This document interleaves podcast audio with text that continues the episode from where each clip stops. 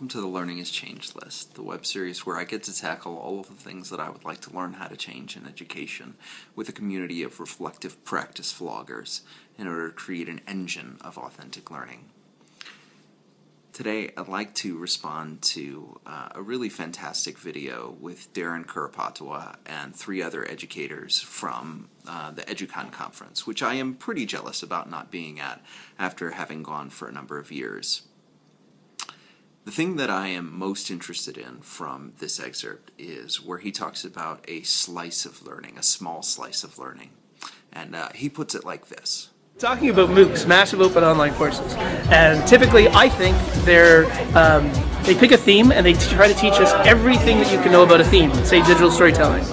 I think, and that I think that's a hoarding attitude towards education, and I'd rather look at it through a curator's lens. And what I mean by that is, um, take one thin slice, just one lens through which we do digital storytelling. Let's do three of those maybe in a week and spend the rest of the week trying to figure out how do we process what we've learned in those thin slices. And it's a new setting. Uh, Darren was talking about that small slice of learning, but he was doing so in the grand scheme of this larger learning experience, the MOOC, the etmooc. And he was placing so much of the responsibility for his learning on the MOOC itself, on the course, and the instructor right? He was asking for a, a different process, a smaller slice of learning or slices of learning, and he was saying, you know, that's the way the course should be run, rather than saying, I could do that. That is something that I can take responsibility for, and I can have that smaller slice of learning with my own neighborhood of people, and I can make that happen. That is something that I am empowered to do. And that's the thing that I'd like to change, is the lack of empowerment that I think we keep on coming back to in this sense of overload within a MOOC, or, or within etmooc in particular. It's saying, yes, it is overwhelming. Yes, it is um, too much information. Yes, the back channel is incredibly rapid, and you know there were people who were talking about the Ed chat or the uh, um, the Twitter chat that was going so so fast. Um, but the responsibility isn't on the chat itself. The responsibility isn't on the content.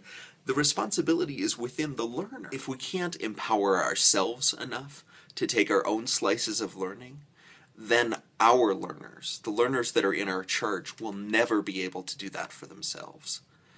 To me, that's the, the problem. The, the really the crux of this is that curation isn't so much about I need the instructor to do that, or I need the course to be curated to a higher degree. It is much more, do I have it within myself to slice off that piece of learning, to make that uh, that demarcation, you know, where I am going to take not the whole, but the part. And I am going to make that meaningful, and I am going to learn about that thing and go as deep as I possibly can to me, that's the thing that is going to revolutionize a uh, massively uh, open online course.